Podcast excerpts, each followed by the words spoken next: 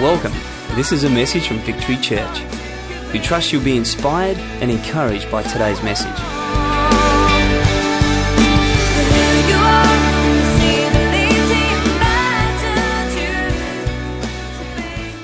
Simon answered, Master, we've worked hard all night and we haven't caught anything. But because you say so, we will let down the nets. I think that phrase is so powerful. Peter's doing things in his own strength and he's getting zero results for it. And now he's got a guy in his life, Jesus, who says to him to do something that makes no sense to him.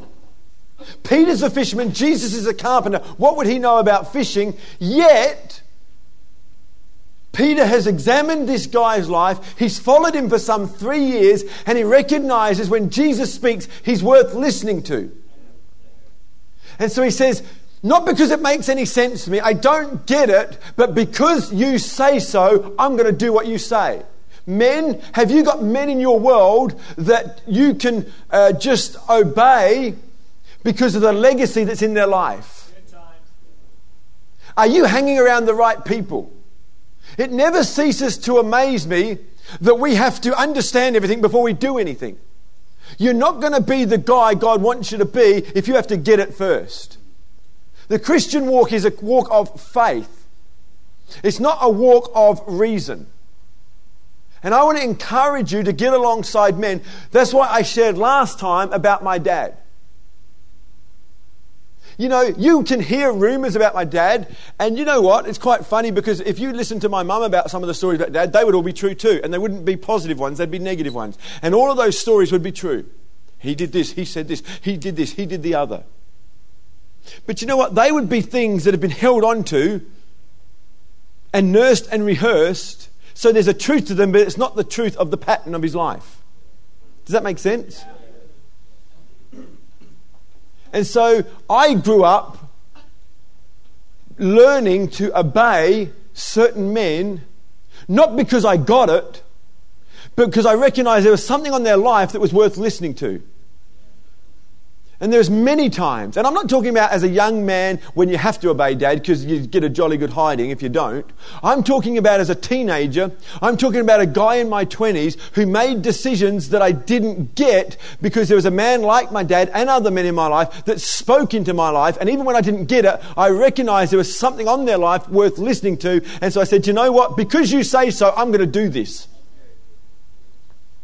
The pastor that groomed me for five and a half years, from 18 to 23, um, was a man who I love, and, and, and to this day I love. He's leading a church down in the southern suburbs of Adelaide. And I never forget, there was, there was two guys in my world. They both had the same uh, name, and uh, I was enjoying their company. They were enjoying mine. And he came to me one day, and in, just in chatting, it wasn't an appointment, it was just a, just a, we was in church, just chatting away, getting alongside each other. And he actually said this. He says, you know what, in light of where you're heading, in light of where you're going, you know what, the guys you're hanging around with, probably not the best influence on your life. And you know what? I didn't get that. I didn't understand that. But I did rate the legacy of this man's life. So I didn't just listen to the words that hurt me. You got to catch this, guys. I didn't just listen to the one sentence, don't hang around those guys. I weighed up that one sentence with his life. Here is a man who dated a woman, who married that woman as a virgin, who's raised four kids, who's given himself to ministry all around Australia, who's invested years into my life. And if I'm going to get upset over one sentence, there's something wrong with me. And I remember thinking, I, I, didn't say these words, but effectively I was saying this. You know what, Paul? I don't get it, but because you say so, I'm going to do that. And I never forget withdrawing from these, uh, this friendship circle that I had, and they didn't get it. They wondered what the heck was going on. I couldn't explain it to them. I didn't have a nice package sentence for them. I just withdrew and started hanging around different people. I didn't even get it, but I just acted in faith, and it wasn't blind faith. I'm not, uh, the last thing I want to create is yes men. Yes, Tony. I'm not talking about that. I'm talking about being able to weigh up the integrity of one's life and because of the integrity on one's life, we can follow. See, faith is not blind. It's not like just follow God because He said, How ridiculous. It's not about your faith so much as the integrity of the person that you put your faith in.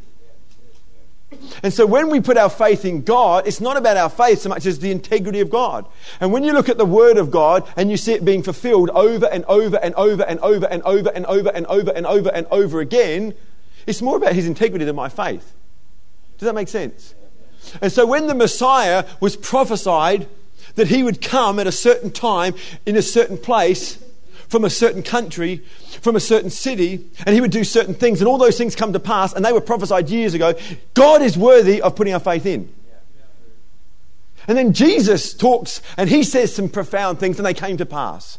He says to Peter, he says, Man, there's a time you're going to deny me, and you're going to do it three times, and to prove I'm right, there's going to be a rooster that crows straight after. And it happened. Jesus said those things so that Peter wouldn't have to have blind faith, but he could put his faith in the integrity of a man that can be trusted. If you are around men that you can't say because you say so, you're probably hanging around the wrong guys.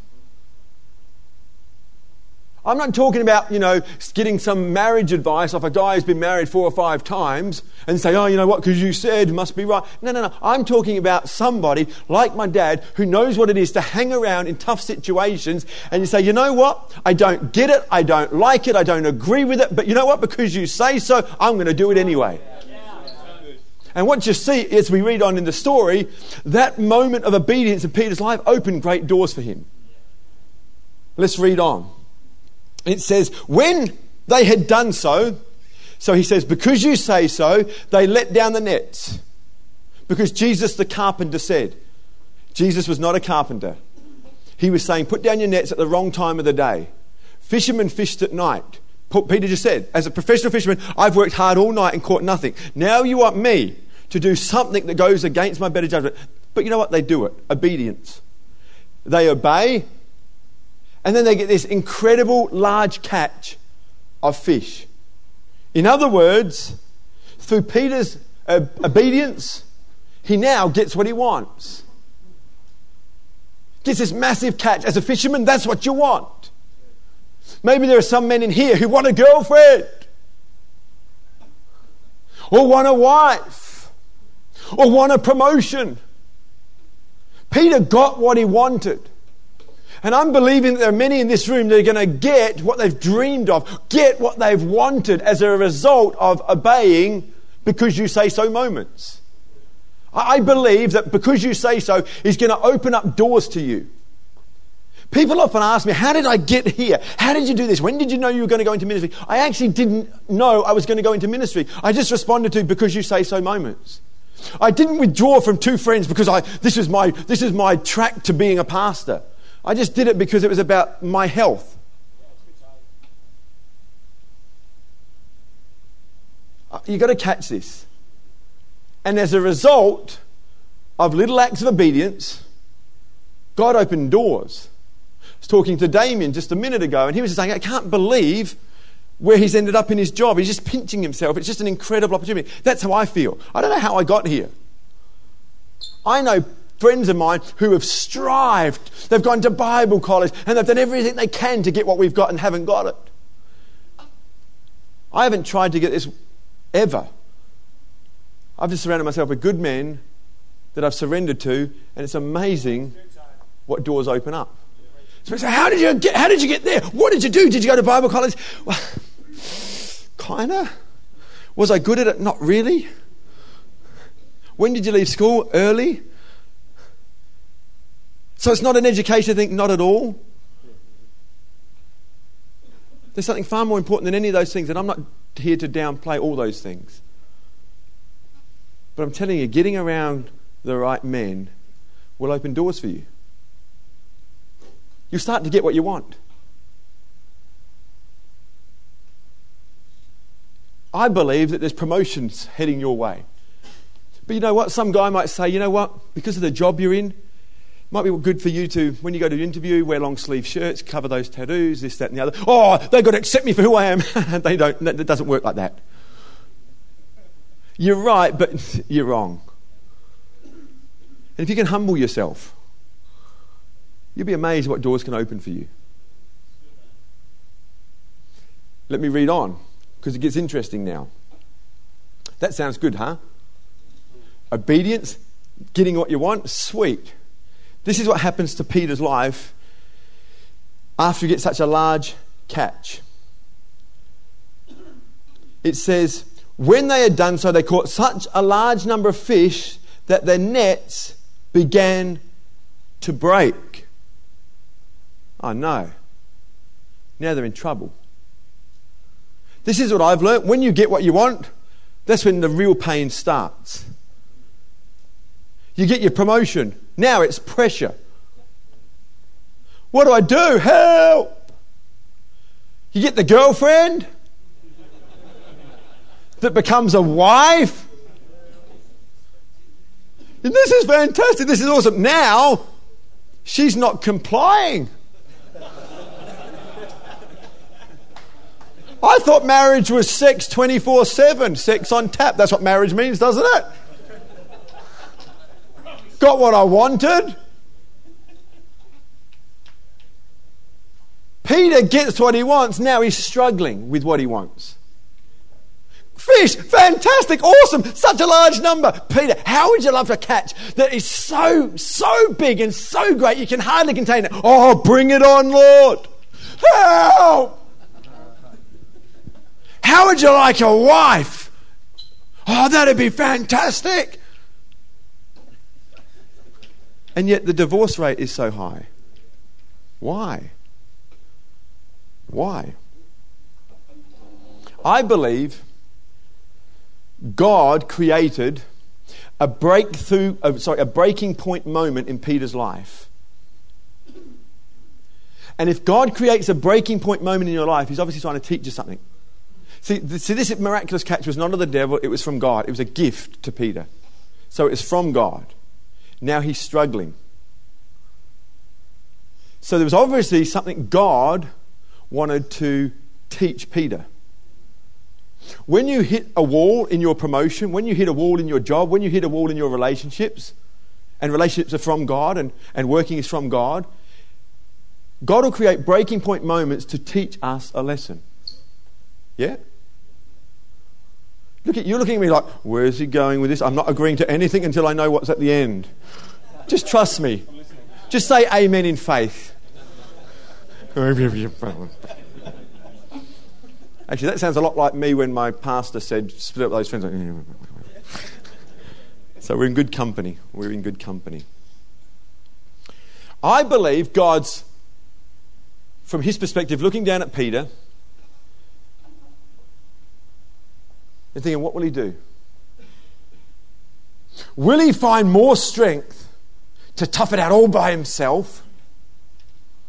Struggling in your marriage? Oh, I've got to find more strength to tough it out all by myself because I'm too embarrassed to tell my friends about it? Or will he find more help? See, you can either work smarter or become a martyr. It's up to you. And when you become a martyr, you adopt a victim mentality.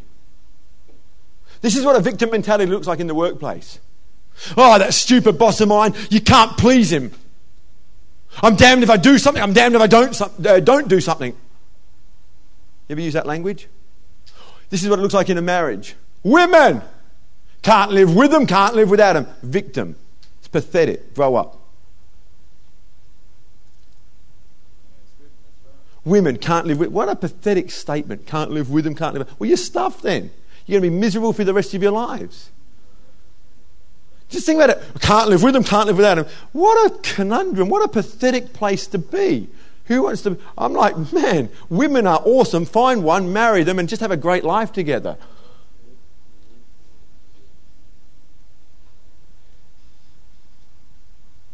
If you don't get over this victim mentality,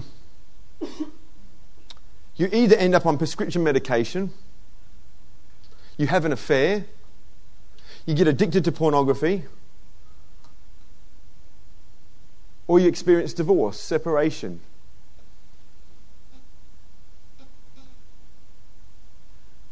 Or we can learn the lesson that Peter learnt that day. And let's find out what that is as I read on. It says, The number of fish that were in their nets was so full that it began to break. So they signaled to their partners in the other boat to come and help them. And when they came and filled both boats so full that they began to sink. Peter obeys Jesus. As a result, Peter gets what he wants. As a result of getting what he wants, he's now struggling. What's he going to do? Is he going to learn the lesson? What's the lesson that Jesus, what's the lesson that God is trying to teach Peter? This. Will he ask for help? I think that's the whole teaching moment of this story. Will the guy ask for help? The Bible says God wants to pour out such blessing that you won't be able to contain it. And we love that, but that's the point. You won't be able to contain it. This is what I've learned through leading a larger church. You need help. This is what I've learned about being a Christian man. You need help. This is what I've learned about living in a marriage situation.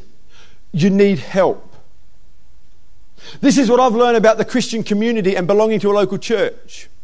You need help. Peter has got this large catch of fish. He's standing there holding on to it. What's he going to do? He's got two options. One, let go. Let go of the marriage. Let go of the job. Let go of the church. Or ask for help. Do you know the humility that was required for a hardened fisherman like Peter? Not only to ask for help, but to share the spoils and to share the stories. I mean, I got all these fish this big. Oh, yeah, I had help. It kind of takes the edge off the story. But without the help, he wouldn't have been able to say, I caught a fish.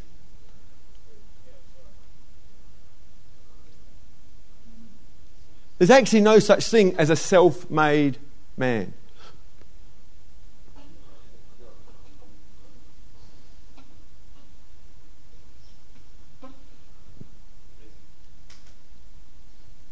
This is what a lot of the men I come across looks like. Those of you who have kids know this, those who don't are young enough to remember this for yourselves.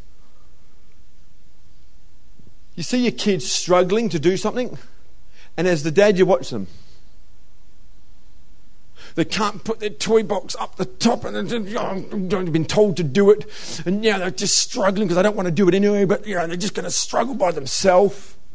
And you sit there watching thinking, I'll help you. All you've got to do is ask. How many, as a parent, know that? You remember that? How many uh, who don't have kids remember their dads? So just ask for help. Don't have to struggle by yourself. And the dad, we want to help. We want to help. Where does that come from? It comes from God the Father. He wants to help. If we don't get the help, we're going to look like little boys for the rest of our lives.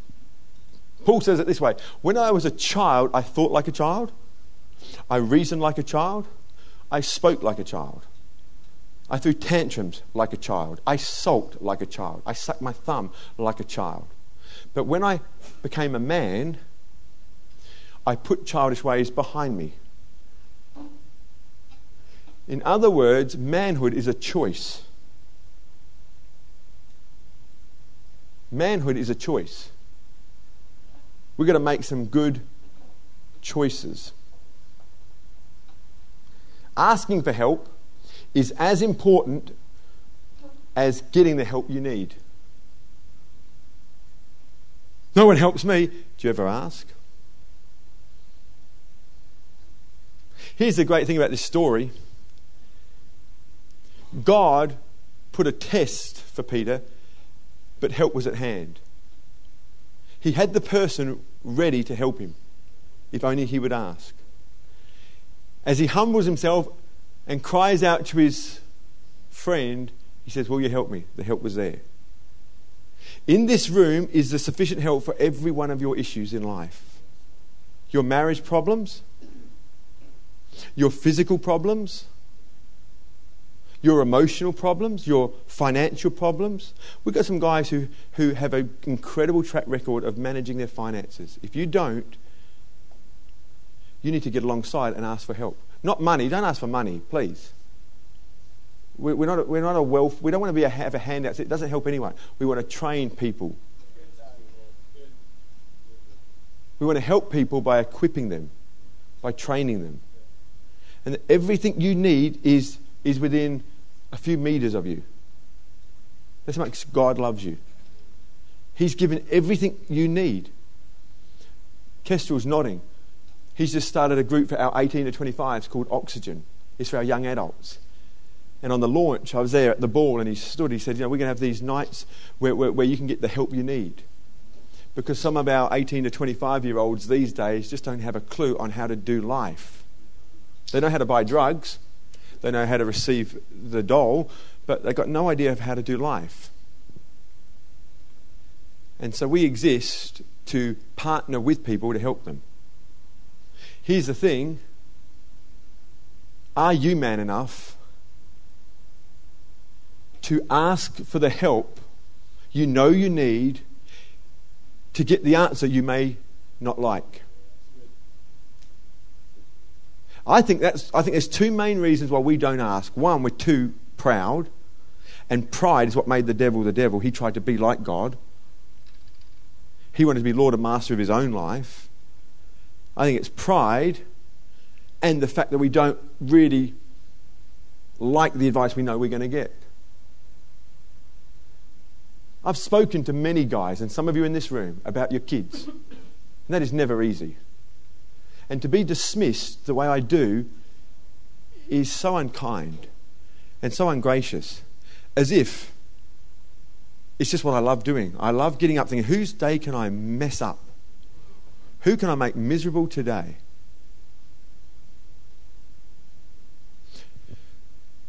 If you are going to be one of those that help, here's the other side of the story. When John came over to help them, and it sounds exciting. Wow, fish. We'll get part of the catch. We'll get part of the prestige. We'll be able to have a story tonight. This is awesome. Because right now, when they're thinking, they're not carrying any weight. We'll get involved, sure. Come over. Whoa! Now both boats are beginning to sink. When you offer to help, it's not always a guarantee that it's going to be easy. And that's why so many people don't go to church anymore. They blame the church, they blame this, they talk about getting abused and used. Jesus got used and abused. And we're meant to become more like him. Jesus didn't say, oh, stuff this, this is just too hard. Getting involved means you're going to feel like you're sinking at times. That's what partnership's all about.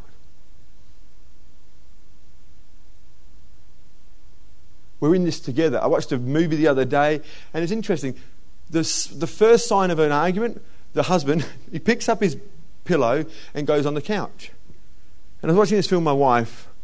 I said, Kathy, you realise over 19 years of marriage, not only have we never done that, it's never jumped into my head to do that. Now, no condemnation for those of you who slept on the couch last night, because possibly some of you did. But when we got married, we realised it's about carrying each other's load. It's about carrying each other's burden. It's about helping. Maddie was spotting me the other day, and, and for whatever reason, I was fatigued with my chest, and, and everything I did, I did to failure.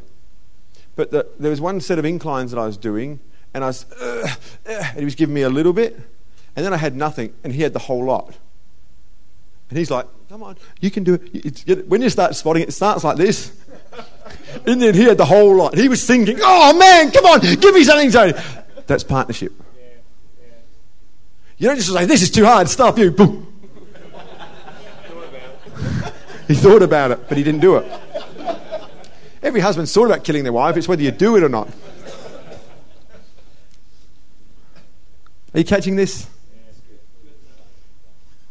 I preach my guts out, and that's what I get. It's unbelievable. He's all right, okay.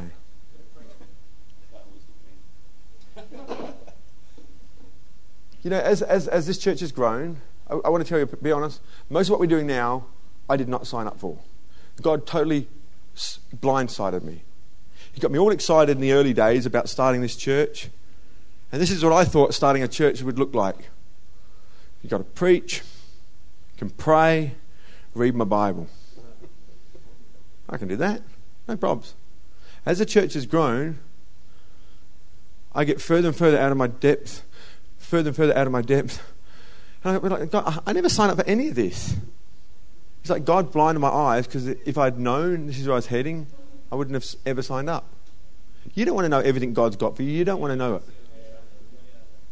Honestly, if God had told me at the age of 25 I was going to plant a church when I was 15, I reckon I would have found the nearest razor blade and just, I just, I wasn't ready for it at 15. But you know what? In my moments of weakness, I said, God, I don't know what to do. I need help. How do you pass a church that's over a thousand people? How do you, how do, you do that? He says, just ask for help. You've got some boats in this city that can help you. And I want to tell you, as we've partnered with other churches, we've become a better church. We're not becoming the same church, we're becoming a better victory church. And so we can still go and be ourselves, we can still go in our t shirts and our thongs. But in our t shirts and thongs, we humble ourselves and say, Man, can you help us? We had one of the guys from Edge Church, Steve Hilder, come to our staff meeting and just talk, and it was so enlightening. We just humble ourselves and say, Can you help us? Are we going to be humble enough to ask for the help that we need? And are we going to be willing enough to receive the advice we get? Oh, someone write that down. That was good. Seriously, if you can write that down and Facebook it, that'd be great. What did I just say? I like that. If we can be man enough to humble ourselves and willing enough. What did I say? What did I say, Matt? You writing it? I like that.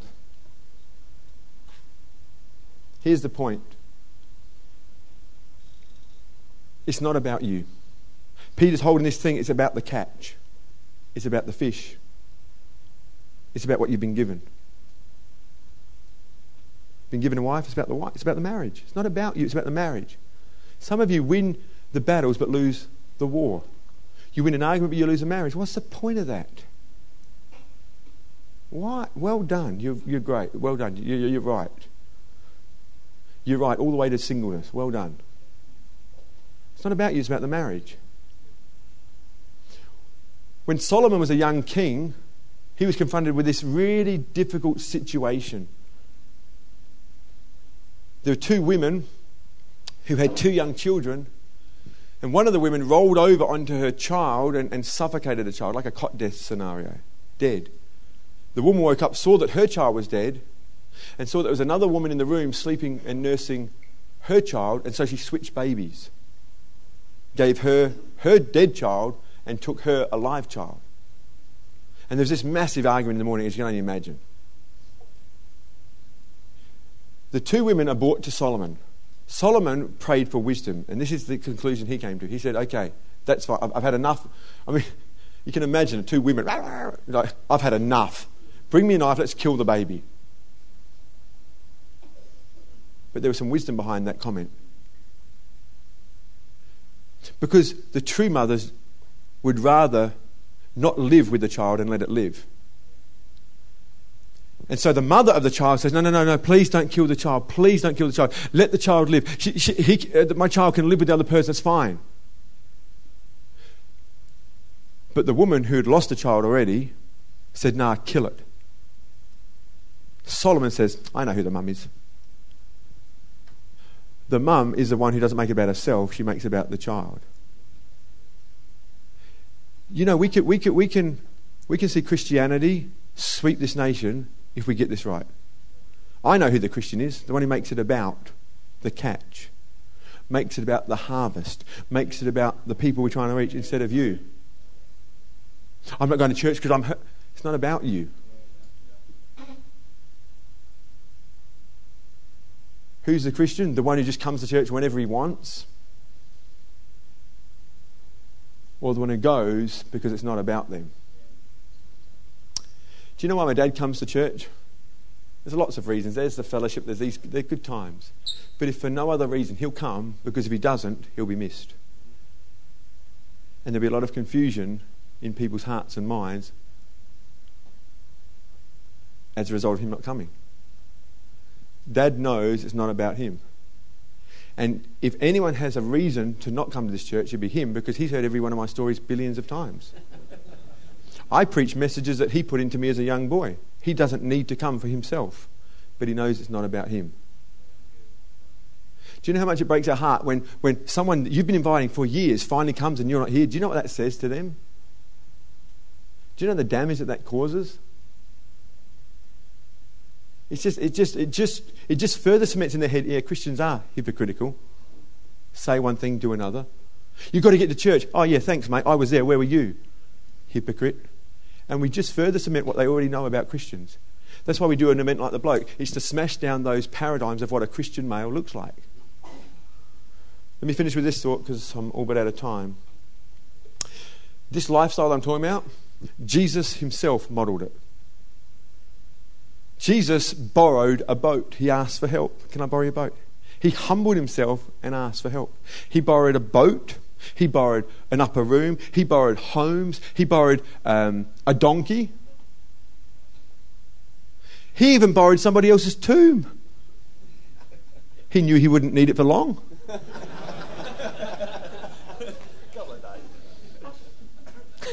Can I borrow a tomb just for a few days?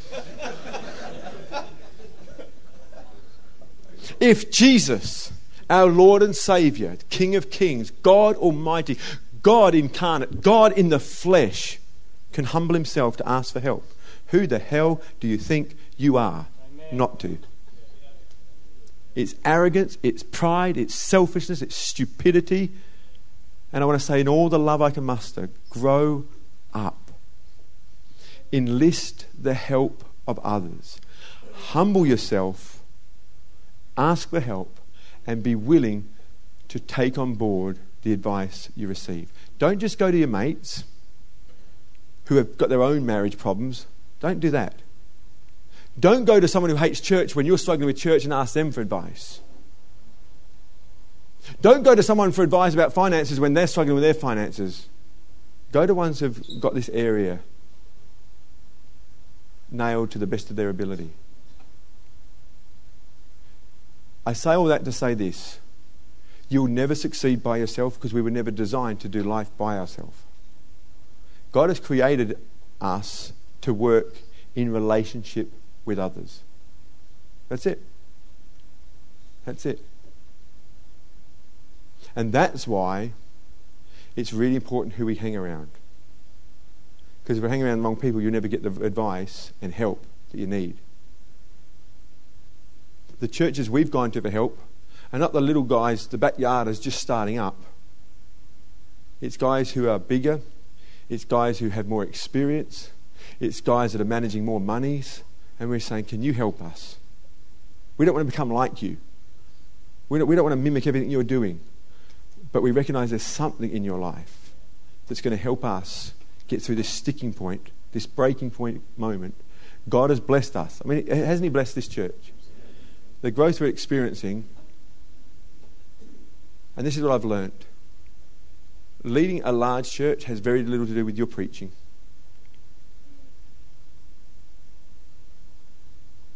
It has more to do with collaboration, getting help, and partnering with others, because that's what's going to keep the catch.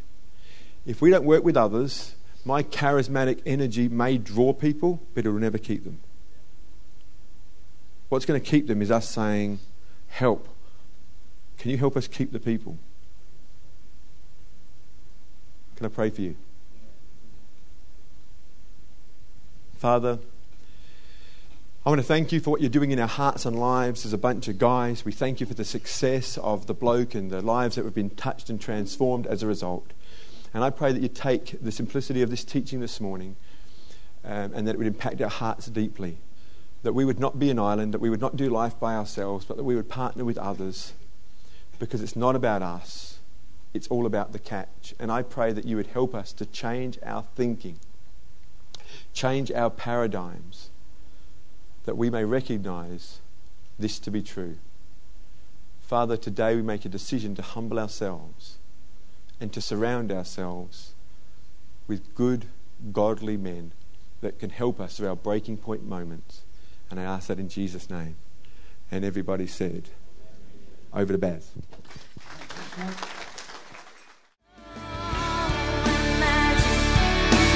This is the end of the message. Thank you for taking the time to listen, and God bless.